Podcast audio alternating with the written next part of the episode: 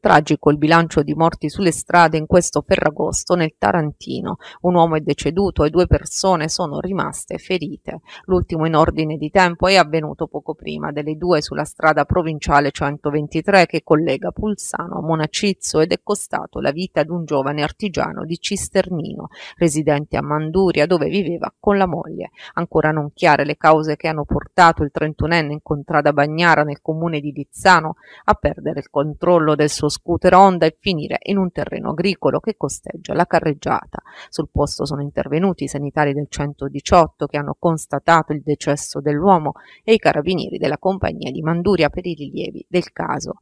Un altro incidente si è verificato qualche ora prima sulla Manduria Borraco. Nella serata di sabato quattordici agosto si sono scontrate frontalmente una Panda e una Fiat Tipo. Ad avere la peggio è stata una coppia di manduriani che viaggiava a bordo della Fiat in direzione mare. I due feriti, non in maniera grave, sono stati trasportati all'ospedale Santissima Annunziata di Taranto.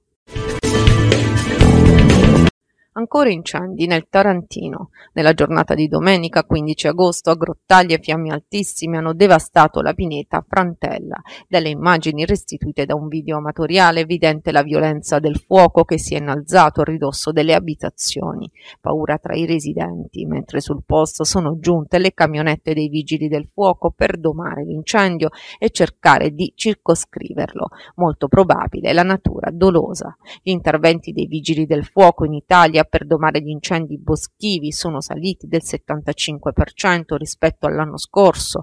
Dal quindici giugno, secondo fonti ufficiali, sono cinquantaduemilacinquecentottantaquattro gli interventi effettuati e novecentosettantasei gli interventi dei Canadair, mentre nel duemilaventi furono quattrocentocinque. Si contano inoltre oltre venti milioni di animali uccisi negli ultimi due mesi nel nostro paese a causa degli incendi. Sono cinquemilaseicentosessantaquattro i nuovi casi di coronavirus registrati ieri in Italia, a fronte di centosessantamilaottocentosettanta tamponi effettuati. diciannove i decessi su tutto il territorio nazionale, il tasso di positività è del tre virgola cinque per cento in salita rispetto al due virgola otto per cento di sabato. In Puglia riscontrati centottantaquattro nuovi positivi, di cui sette nel Tarantino, mentre è stato certificato un solo decesso in regione. Il tasso di positività si attesta sull'uno virgola cinque per cento.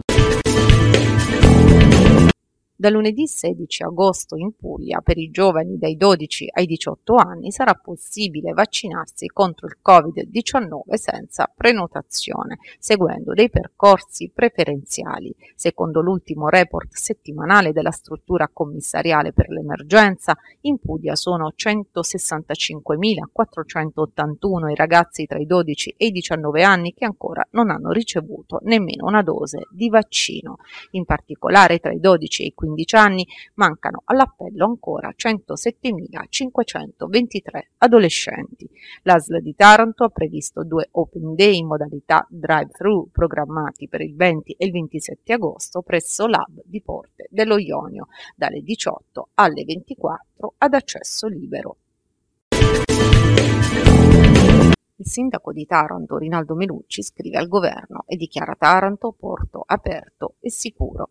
All'indomani della morte del medico e attivista Gino Strada, nonché fondatore di Emergency, il primo cittadino restituisce parole di accoglienza e apre le porte ai profughi provenienti dal Mediterraneo.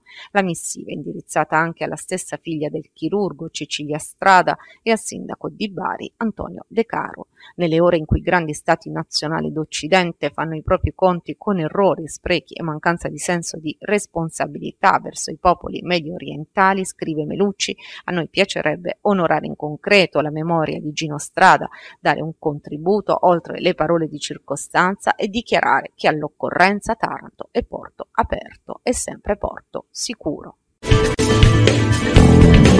un tavolo urgente per affrontare l'emergenza del settore con strumenti ordinari e straordinari è stato chiesto al Ministro delle Politiche Agricole Stefano Patuanelli dagli assessori all'agricoltura di quattro regioni, Basilicata, Campania, Molise e Puglia, dopo che sono stati già segnalati come rilevanti i danni alla campagna di raccolta del pomodoro, obiettivo delle quattro regioni, secondo quanto riferito a Potenza dalla Giunta regionale lucana, è quello di indennizzare Indemnizzare le perdite di reddito degli agricoltori che hanno coltivato pomodoro destinato alla trasformazione industriale.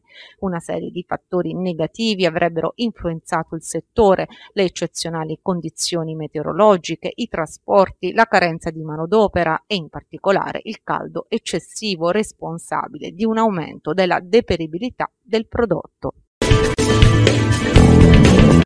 La Federazione Italiana Pallavolo, in collaborazione con la Lega Pallavolo, ha redatto il protocollo sanitario per lo svolgimento delle attività federali di Serie A.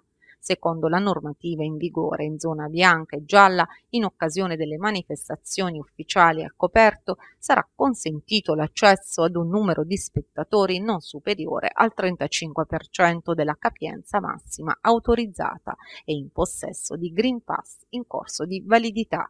In zona gialla il limite massimo consentito sarà del venticinque per cento della capienza autorizzata e non superiore al numero di mille persone. Il pubblico presente dovrà comunque attenersi ad alcune indicazioni, tra queste l'obbligo di misurazione di temperatura, il divieto di accesso oltre i trentasette virgola cinque gradi e l'utilizzo di mascherine.